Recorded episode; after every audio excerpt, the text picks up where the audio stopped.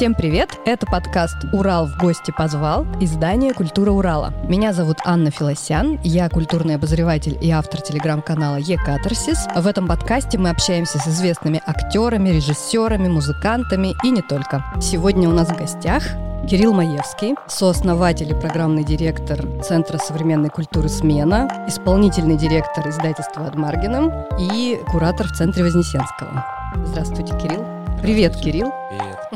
Очень рада тебя приветствовать у нас на Урале и в Екатеринбурге. И мы сегодня обязательно поговорим о поводе, по которому ты приехал к нам, о выставке «Осеть» в арт-галерее Ельцин-центра. Но мне бы хотелось начать в целом э, немножко о тебе поговорить, о твоей деятельности в Казани. И первый вопрос такой. Ты, это совершенно очевидно, что ты человек книжный. Это такой редкий, вымирающий вид, подвид Homo sapiens. Как ты пришел к книге? Кто твои родители? Как вообще вот ты стал таким человеком, интересующимся книгой и книжной культурой? Ну, наверное, нет у этого, не, не наверное, абсолютно однозначно, нет у этого каких-то исторических оснований, да, какого-то эмоции детства, которая куда-то, в общем, привела к какой-то книге. Ничего такого как бы не расскажу. Если брать ту траекторию, в которой, собственно, я нахожусь и сегодня, и то, чем я занимаюсь, у этого есть начало. Это две тысячи десятый год, год, когда я запустил небольшой музыкальный лейбл, он назывался Ill Music, и выпускал на дисках тогда, выпустил, вернее, несколько альбомов группы «Макулатуры» и «Ночные грузчики», с которыми я был связан как музыкант. Это был такой лейбл, приложение в качестве некоторого мерча, в общем, для групп, в которых mm-hmm. мы участвовали. И как-то быстро, в силу того, что это была такая текстоориентированная музыка, вокруг этих групп много было всегда, там, в гримерке каких-то самых разных писателей. И, собственно, это привело все к тому, что буквально через, наверное, полгода после существования этого музыкального лейбла возникла уже первая книга. Это в Казани, да, все было? Это было все в Москве. Это в Москве. Все. Да, ну так, между Казанью и Москвой. Uh-huh. Как бы я в тот, на тот момент жил в Москве. Uh-huh. И как-то, в общем, быстро стало понятно, что выпускать музыку неинтересно, выпускать книги интересно. И книги стали, заменили просто диски и футболки на концертах. Как, знаете, uh-huh. концерт, такой лоток, как бы с, с мерчом группы. Собственно, вот у группы «Макулатуры», в которой я участвовал, тогда мерч заменили книги. И не только участников группы, а всех, как бы, каких-то самых uh-huh. разных писателей. Отечественных. Мы запускали и издавали книги авторов, которые не издавались, как бы, которых никто не издавал в России. А в какой-то момент стали даже увлеклись переводами, там, скажем, перевели книгу и выпустили ее, называется «Touching from a Distance». Это книга Деборы Кертис, жены Иена Кертиса mm-hmm. из группы Joy Division. И какой-то, в общем, в какой-то момент пошел даже музыкальный крен, и это второе, как бы, слово «music» стало как-то объясняться ассортиментный, как бы, каким-то рядом. Хотя, конечно, Ill Music все-таки «music» — это из деятельности лейбла. И, собственно, как-то возникла какая-то книжная динамика, какие-то обсуждения с книжными магазинами и постоянное их посещение. Отвозить, мы отвозили туда сами книги, никакой логистики, само собой, не было, все mm-hmm. развозилось своими руками, и как-то настолько стал э, книжный магазин, э, ну не только как бы в торговом отношении, безусловно, мы туда до этого ходили, mm-hmm. и книги как бы не случайно стали издавать, но как-то, в общем, он стал такой совсем неотъемлемой частью повседневности, личной и профессиональной. И в, двухтысячном, в две тысячи одиннадцатом году, или в две тысячи двенадцатом, уже точно не помню, в две тысячи двенадцатом я вернулся в Казань с абсолютным нежеланием, вернее, с абсолютным желанием вернуться, вот так, наверное, сформулирую. И понял, что мне, в общем, не хватает в повседневности каких-то, ну, просто банально книжного магазина. Тогда а Фаланстер раб... уже был в Москве? В Фаланстер, естественно, уже был в Москве. Он работает с две тысячи второго, кажется, угу. года. И тебе его не хватало, грубо говоря, в Казани. Мне не хватало Фаланстера в Казани, и я помню, тогда не было никакого «Озона» и «Лабиринта», вернее, это все было, просто те да. книги, которые меня интересовали, они не попадали на, не, не только на полки больших сетевых книжных магазинов, это тем более не попадали, но и в интернет, как бы. И поэтому что-то приходилось как-то, в общем, выцеплять в интернете, в каких-то пабликах, в ВКонтакте, какие-то информацию о книгах и заказывать через друзей, которые там как-то проезжали через Москву, или самому ехать. И, в общем, понимал, что есть какая-то острая необходимость для меня и для города в наличии книжного магазина. И на тот момент уже как-то даже издательская моя личная деятельность как-то сошла на... Ну, не то, что на нет, как бы так стало очевидно сокращаться в связи с тем, что я как-то покинул группу Макулатуры и перестал, в общем, так интересоваться музыкой, как интересовался прежде. И стало понятно, в общем, что необходимо открыть книжный магазин, а за ним уже последовал весь, вся как бы очередь всех тех проектов, которые сегодня, наверное, и формулируют какой-то, ну, книжный портрет и смены, ну, и, само собой, наверное, как бы мной. Хотя, ну, безусловно, для смены книги это не единственное единственный модус операнди, да, как бы не единственный инструмент, которым смена пытается трепанировать как бы мир вокруг да, себя вот и шевелить его. Следующий вопрос — это как раз о том, как, собственно, из независимого книжного смена стала центром современной культуры, как появились и фестиваль, и выставочные проекты, лекции, все вот это вот, как все это подрослось? Или это все сразу же было?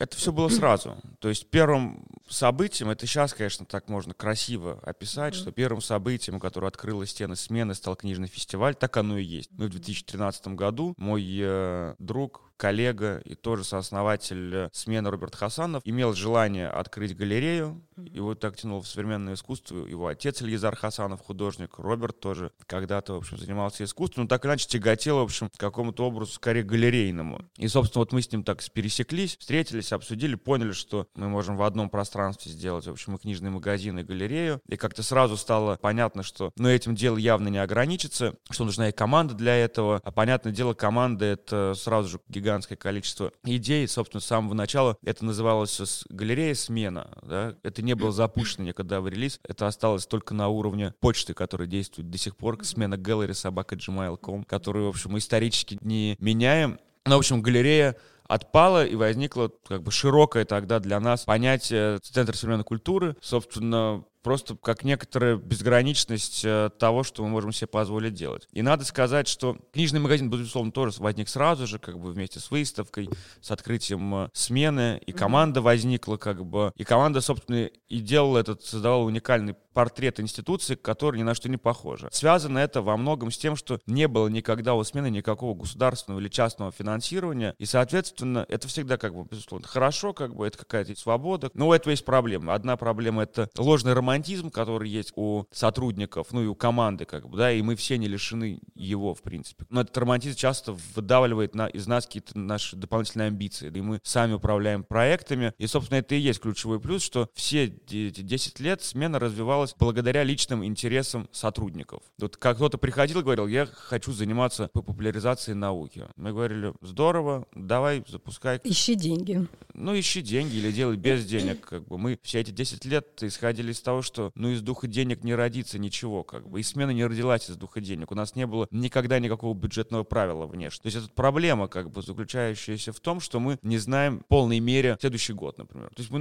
невозможно планировать. Вот сколько мы не можем предсказать, какие мы получим гранты, сколько мы сдадим раз наше помещение лекционное под конференции, или сколько придет гостей на выставку. Да, и если говорить, как бы, о том, как все это возникло, возникло это из романтической, во многом такой волонтерской идеи сделать что-то приятное в первую очередь для себя, uh-huh. ну, как, что нам лично не хватало. Ну и на самом деле, как вот прекрасно сформулировали коллеги из книжного магазина «Петровский» в Перми, что книжный магазин должен не удовлетворяться, просто заваливать возможностями. И, собственно, вот все эти десять лет мы так или иначе пытаемся как-то реализовать проект сотрудников, которые как бы приходят со своим интересом и добавляют какие-то иногда психоделические, так вроде идет современное искусство, там какая-то философия, культурология, и бац, такой гигантский кусок как бы в лекционной программе, посвященный научпопу какому-то. Или музыкальному. Большая авангардистская экспериментальная программа, которую тоже реализовывал коллега, которому это было интересно. У вас и кинофестиваль в Свияжске проходит, тоже же это большая тоже, тема. Тоже, на самом деле, возник это... просто из конкретного, из моих бесед с конкретным человеком, с Мишей Колчиным, которому мы делали цикл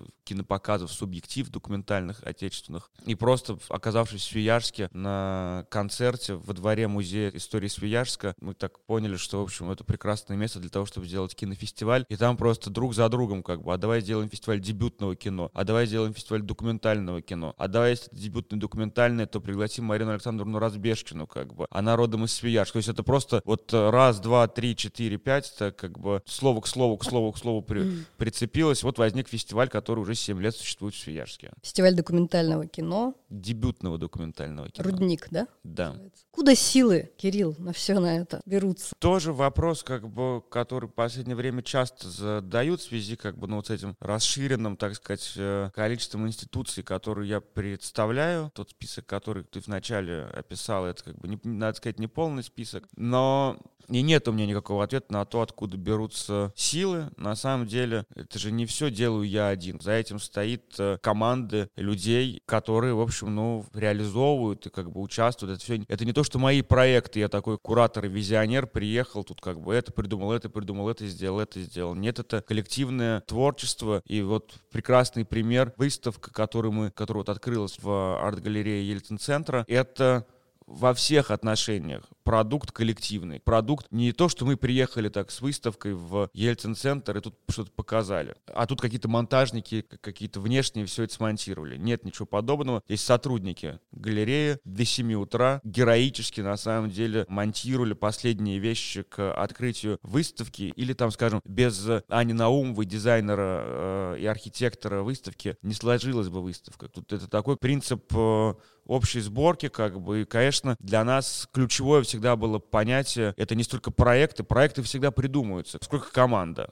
Без которой... Есть же еще какой-то талант собрать эту команду, это тоже, наверное, не всем дано. Я просто почему допытываюсь, потому что у нас тоже есть прекрасные независимые книжные проекты, это и Петровский, и другие измерения в Пышме, и у них нет такого разнообразия культурной деятельности, никому не в обиду. Да. Вот я хочу спросить, чего не хватает нашим инициативам? Ты же со всеми с ними тоже знаком прекрасно. Что бы ты мог им посоветовать? Зачем нужно проводить фестивали? Зачем нужны, нужны какие-то вот эти культурные, околокультурные проекты вокруг магазина? Ну, все-таки я подчеркну еще раз, что «Смена» — это не книжный магазин. То есть там много книжности, и у нас есть несколько книжных магазинов, и действительно книги для нас играют важнейшую роль, но мы не только книжный фестиваль и книжный магазин. «Смену» можно описать со стороны кинематографа. Это будет киноинститут со своим фестивалем, со своими бесконечными циклами кинопоказов. Можно описать как музыкальную институцию, тоже со своим музыкальным фестивалем и со своим как бы циклом в течение десяти лет разных, в общем, западных и отечественных музыкантов, которые приезжали местами невероятно сложной. Не просто сложной, а просто невероятно сложной музыкой. И это, конечно, отличает нас от книжных магазинов, поскольку мы не книжный магазин. У нас есть книжный магазин, он называется тоже «Смена», но в отличие от Петровского, например, прекраснейших магазинов, двух и в Перми, и в Екатеринбурге, которые, с моей точки зрения, одни из лучших магазинов во всей стране. Таких нет магазинов ни в Москве, ни в Петербурге. Следовало бы быть, и вот в скором времени магазин в Москве Петровский откроется. Это, с моей точки зрения, большой подарок городу. Ну и, собственно, просто по-разному построены амбиции. Ну, то есть у книжного магазина Петровский исключительно амбиции книжного магазина. Они организовывают. То есть помимо, как бы, так сказать, уставной деятельности, да, продажи книг, с которой они справляются просто в высшей степени прекрасно с точки зрения ассортимента и того, что, как, как выглядят магазины. Они реализовывают там свои какие-то образовательные программы, циклы. Презентации. Э, презентации. И мы, конечно, как издательство «Ад Маргинем», в годы, когда до пандемии возили просто невероятное количество наших авторов зарубежных, естественно, мы возили их помимо Москвы. Часто в Петербург не возили, возили в Казань, возили в Пермь, возили в Екатеринбург. Конечно, книжный магазин сегодня — это полноценная мультиформатная институция. И если приглядеться в то, что делает Петровский в Екатеринбурге и в Перми, то мы увидим, что это точно то же самое, просто с другим, как бы, менее велеречивый, да, как бы, mm-hmm. менее велеречивые проекты, чем у «Смены», может быть, менее масштабные, но, конечно, уберите книжный магазин Петровский из Екатеринбурга, Ну, ну или там уберите художественный музей. Ну, то есть это равные с, с культурной, символической точки зрения проекты, на самом деле. В последние годы демонстрируют нам только, что из себя представляет реально книжный магазин. И пандемия нам это показала. И все, в общем, все последние три года мы видим, как культурные институции, которые в большинстве своем все-таки зависят от годового бюджета, который все, как бы, последнее время, как бы, сокращается, и испытывают многие культурные институции, особенно связанные с, с современным искусством, сегодня кризис, и мы видим, как эту роль исполняют книжные магазины, и они нисколько не дрогнули. По одной простой причине, потому что книжный магазин — это экономическое предприятие. Оно продает книги, на эти, на эти деньги живет, а не зависит от какого-то общего бюджетного правила, введенного в год. Поэтому тут нету, как бы, возвращаясь к вопросу, да, тут нету такого, что чего кому хватает, чего кому не хватает. Как бы это разные типы проектов,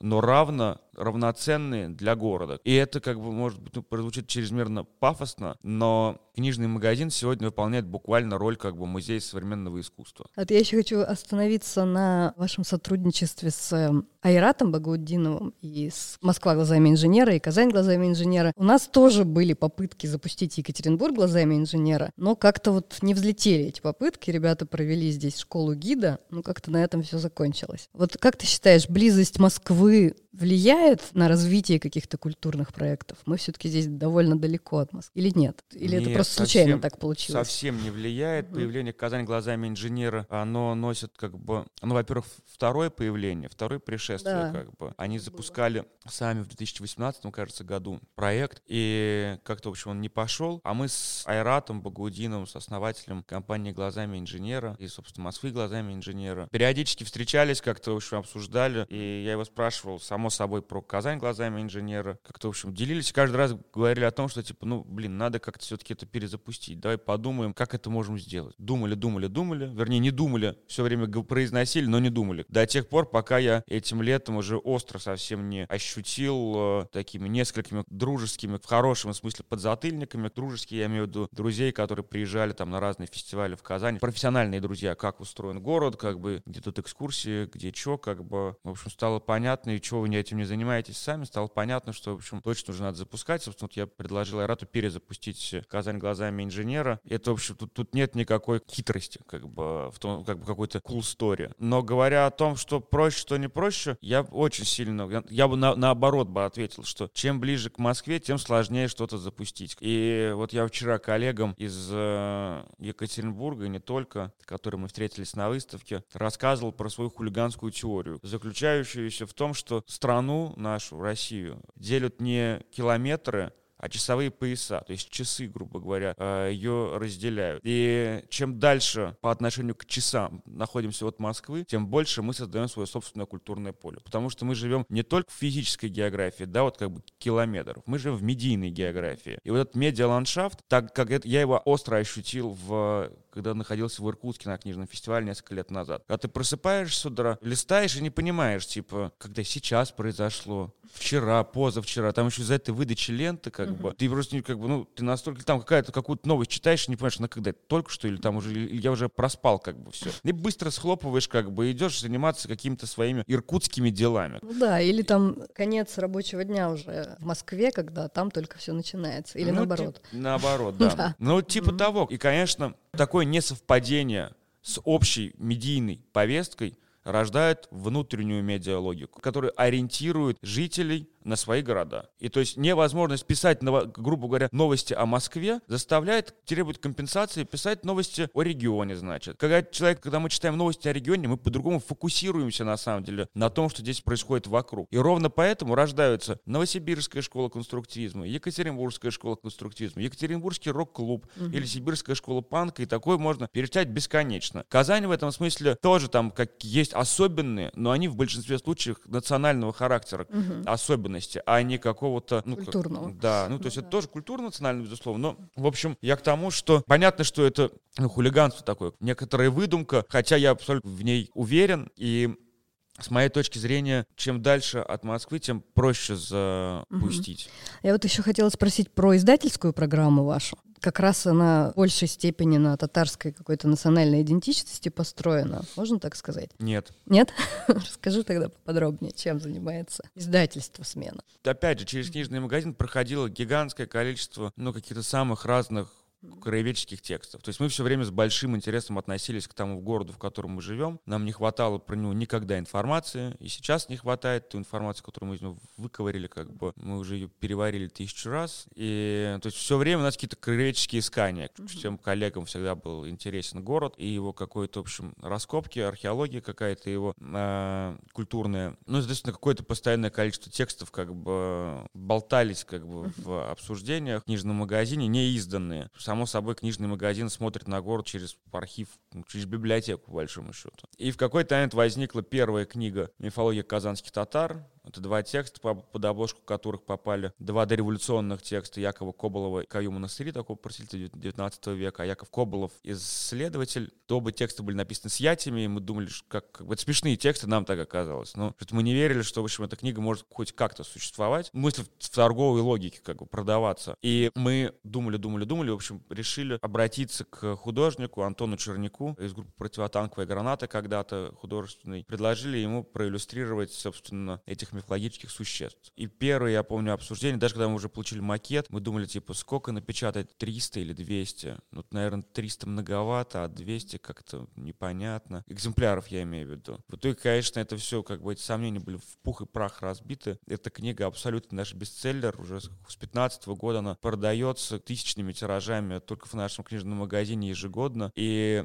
наверное, в связи с этим какое-то есть как будто ощущение некоторого татарского как uh-huh. бы, компонента активного как бы в нашей программе, потому что вторая книга тоже наша довольно популярная. Это книга «Дневники Габдуллатукая». Габдуллатукай — это такой казанский татарский поэт. Наверное, вот благодаря этим двум таким ярким книгам, на самом деле, формируется образ издательской программы татаро-ориентированной, но на самом деле в ней как бы гораздо там весь город, да, у нас нет интереса исключительно к татарской культуре. Как бы у нас есть интерес к культурной истории города, и нам всегда все эти как бы, ну, десять лет существования было важно, мы относились к Казани как к городу, в котором можно встретиться. Не для того, чтобы, ну, условно, да, поесть национальную еду, хотя, ну, и не без этого можно. Как. Без нее можно обойтись в Казани, посещая ее. Нам всегда хотелось соединять, как бы, ну, какие-то обстоятельства, которые вывозили бы, создавали бы новый культурный проект за пределами Казани в том числе. То есть мы все время относились к Казани как к городу, безусловно, учитывающему национальный компонент, как бы относящийся к нему с э, уважительно и с интересом искренним, но в смысле как некоторые практики, да, как бы развития и работы внутри города, потому что довольно много проектов сегодня ориентированы вот на развитие татарской культуры. Мы не только про это, мы шире и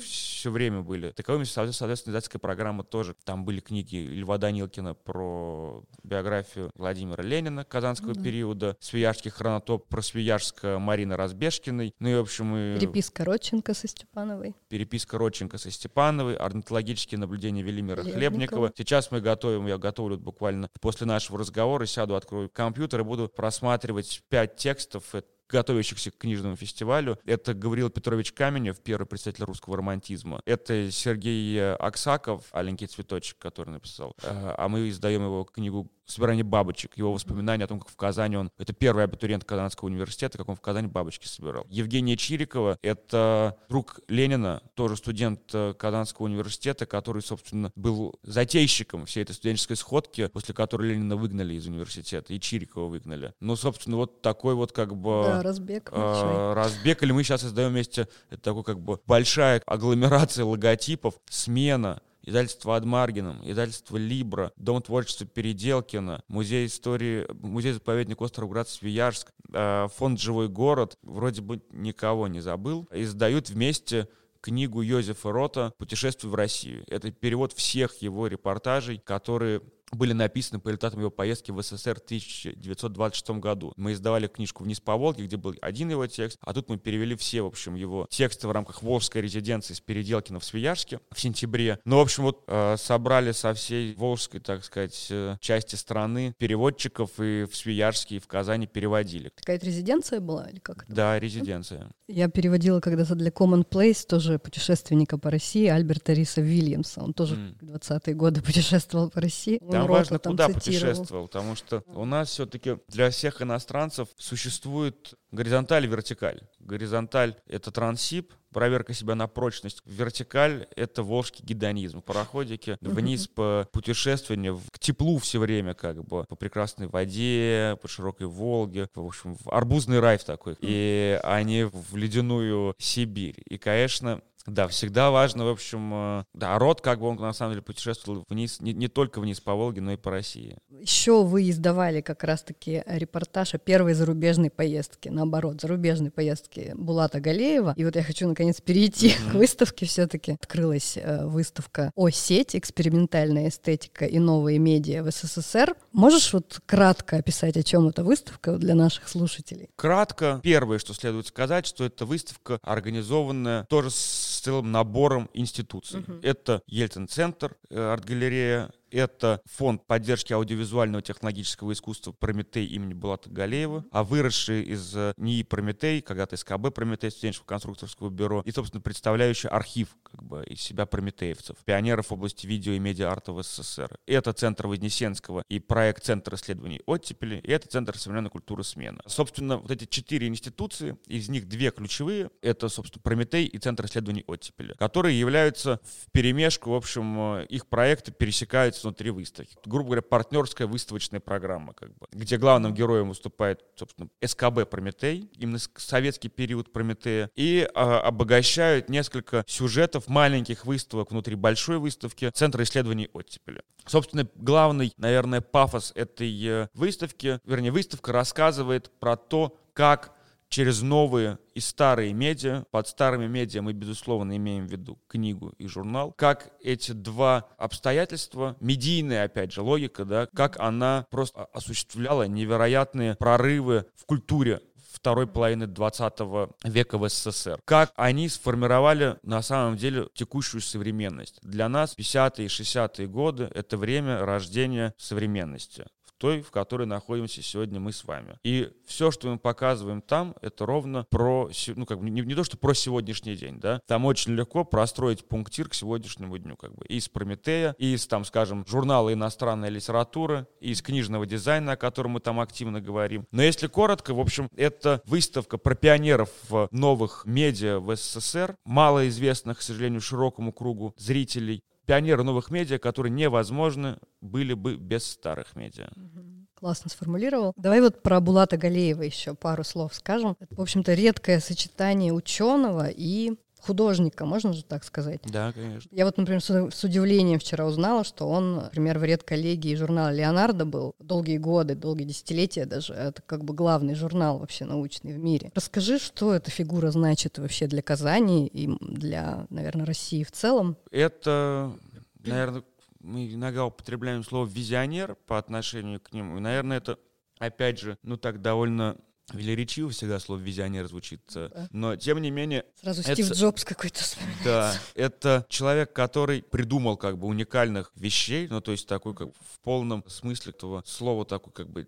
в общем, тал- гений такой, как бы своеобразный, место. И с одной стороны, да, безусловно, Булат Галеев придумал, и благодаря нему совершилось гигантское количество технологических открытий, которые, собственно, запатентованы были Прометеем. Благодаря чему, собственно, их и называют пионерами в медиа-арте в СССР, но кучу всего того, что они напридумывали, это пионерия не только в СССР, это пионерия во всем мире. И, конечно, Булат Галеев, как руководитель студенческого конструкторского бюро, такой лидер харизматичный, тоже там, как, как он всегда выделяется вперед, но в то же время, конечно, понятно, что там стояла гигантская команда. Студенческое конструкторское бюро, по слову студенческое, там за э, весь советский период, что две тысячи студентов, что ли, прошло, как бы, угу. Смотреть на реестр. Студентов технических специальностей? Преимущественно, да. Там в архиве просто тонны папок с работами студенческими, которые не реализованы. Со всеми чертежами, с mm-hmm. как бы схемами и прочим, прочим, идеями описанными, как бы в таким в саммари, как бы для чего этот объект нужен. Но Булат Галеев для этой выставки и для того, что я сказал прежде, имеет важнейшую роль, собственно, вот как человек, талантливо придумывавший какие-то новые технические, и не только как бы такие, не только экспериментатор, да, но и как бы менеджер, поскольку он вокруг себя держал гигантское количество людей, с которыми все придумывал. Ровно, как это происходило в толстых журналах. Виталий Стацинский, журнал «Веселые картинки», или прекрасная иллюстрация на выставке Юрий Соболев, журнал «Знание и силы», и какое количество художников он втянул туда. То есть всегда главный художник выполнял, как сейчас принято говорить, арт-директор или программный директор, выполнял функцию не только интеллектуальную, да, как бы, но и менеджерскую. И, конечно, Галеев для этой выставки еще и важен как иллюстрация того, что, в общем, в пятидесятые и шестидесятые годы, и это не только Галеев, вся выставка про это, на самом деле, рассказывает про постоянные как профессиональные миграции, как человек занимается искусством и техникой, и рисует,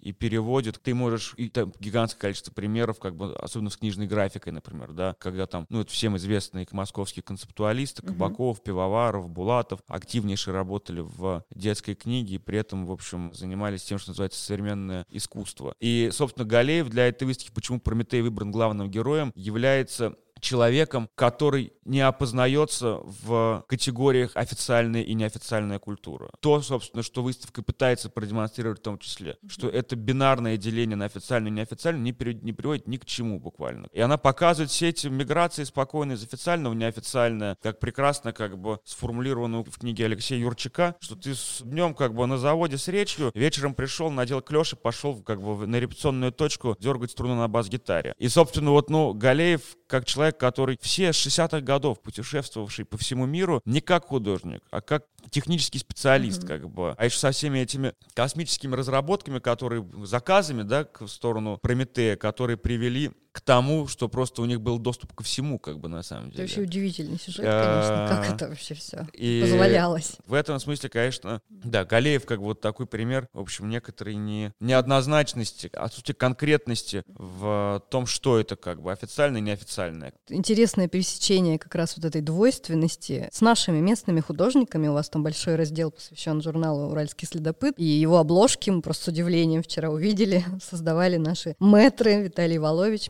Брусиловский и другие. Тема с уральским следопытом возникла у нас еще полтора года назад, на самом деле. Mm-hmm. Еще до всех обсуждений в выставке здесь мы, когда разрабатывали, придумывали этот проект Центр исследований Оттепели, эту облачную институцию, собственно, благодаря известному в Екатеринбурге человеку, думали как бы о тех сюжетах, которые нам интересны, и, собственно, естественно, касались уральского следопыта, поскольку это тоже вроде бы как бы журнал, да, это просто настолько вылетело из современного как бы мира восприятия, что кажется, ну какой-то толстый журнал. Но на самом деле это центр, который стягивал абсолютно всех ключевых героев города, mm-hmm. как бы, да, деятелей, художников, писателей. И уральский следопыт — это уникальное, на самом деле, явление не локального характера, а федерального. И, в общем, это очень классный, интересный журнал, который, надо сказать, в силу, ну, небольшого объема все-таки, да, на этой выставке не в полной мере реализован. На самом деле, с моей точки зрения, про уральский следопыт нужно делать целую большую двухэтажную выставку в арт-галерее. И, в общем, ну, с моей точки зрения, в общем, это сюжет, достойный внимания и книги. Ты уже упомянул о вот этих экспериментах Юрия Соболева. Я вот тоже хотела сказать, что это просто одно из главных впечатлений мое от этой выставки. Вот эти его монтажные склейки, где он визуал из классического искусства совмещает с какими-то современными телеизображениями. Это просто какой-то наш Намджун Пайк. И все это параллельно как бы с западным миром развивалось, наверное, даже не пересекаясь никаким образом. Вот какие, на твой взгляд, твои три главных экспоната на выставке как куратора? Два из этих экспонатов, они даже предъявлены на выставке особенным характером. Uh-huh. Они стоят по центру, в начале второго этажа и в конце второго этажа. Первый — это скульптурка уральского следопыта, который да. стоит в центре. Второе — это, собственно, индикатор, прибор, который за- завершает выставку. И это прибор, который прометеевцы по заказу, собственно, правительства разрабатывали для космонавтов, для того, чтобы космонавты в длительных путешествиях космических, когда в иллюминаторе тьма, а перед тобой цинкованная панель приборов, и у тебя возникает сенсорное голодание, в общем, которое сказывается, безусловно, на психике. Они, собственно, разработали такой маленький экранчик, который должны были крутить, перещелкивать, и там такие, в общем, аудио, визуальные такие, такие огоньки, которые расслабляли зрение. Как вот. Он называется? Есть какое-то название у него? Он называется индикатор, ну какое-то, в общем, Чё-то такое индикатор. Техническое название. Собственно, это два экспоната. Да, но я могу сказать, третий, наверное, так. объект, который я очень рад, что как бы мы сюда привезли, на самом деле, этого художника. Это Константин Васильев, человек, с которого начинается НИИ «Прометей». То есть Булат Махмутович Галеев, после того, как они провели прометеевцы первый концерт, он увидел это в газете и пришел, грубо говоря, в дверь стучать, говорит, я тоже хочу, возьмите меня. И Васильев проработал в «Прометее» как художник не несколько, до шестьдесят шестого, что ли, года, нет, четыре года или пять, и там есть, ну, там сложно выделить конкретную работу, если нужна конкретная работа, это работа «Прометей», собственно, с которой во многом все и начинается. Вот а, этот логотип с, со вот Скрябиным, логотип это со тоже Скрябиным его? Тоже его, вот. Ну вот, в общем, любую работу Константина Васильева. Uh-huh. Нам важно было показать вот как бы его абстрактные работы, поскольку Васильева многие воспринимают в поле поздним работам, такую как бы на тему витязей русских, такой сказочности некоторой. А здесь uh-huh. как бы его ранние такие абстрактные, в общем, очень э, сильные работы. Последний, наверное, вопрос такой, такой как бы философский. Зачем нам из дня сегодняшнего вообще разбираться с оттепелью, со временем наших там родителей, наших бабушек и дедушек? Вообще, что это может нам дать сегодняшним? Во-первых, оттепель — это наша античность, да, но не в полной мере исследованная. Во-вторых, оттепель, ну, для меня это действительно время рождения современности, послевоенного мира, и все феномены, в которых мы сегодня живем, на самом деле, они многие растут у нее оттуда. И это не поломанный мир. Я имею в виду там в... мир СССР, мир России. И с моей точки зрения, то есть это такой поворот в историю не с целью там найти какие-то ответы как бы на сегодняшний день, но скорее как бы в режиме такой некоторого невозможности предсказать будущее, компенсировать это, ну, некоторым, в общем, прошлым, некоторой историей. Это не моя концепция, это концепция такого немецкого философа Германа Люббе и его компенсаторная теория, что настолько современный мир стал активным, быстро развивающимся, мы уже не знаем, как бы, каким айфоном мы завтра будем пользоваться, какая будет в нем функция. Даже предсказать не можем. Визионерство отменено, все, визионерство в современном мире быть не может. И, в общем, невозможность как-то его, в общем, считать сегодня будущее, да, как-то предсказать. Мы как бы обращаемся либо к каким-то рациональным как бы вещам, типа гадания, mm-hmm. либо мы обращаемся к истории и пытаемся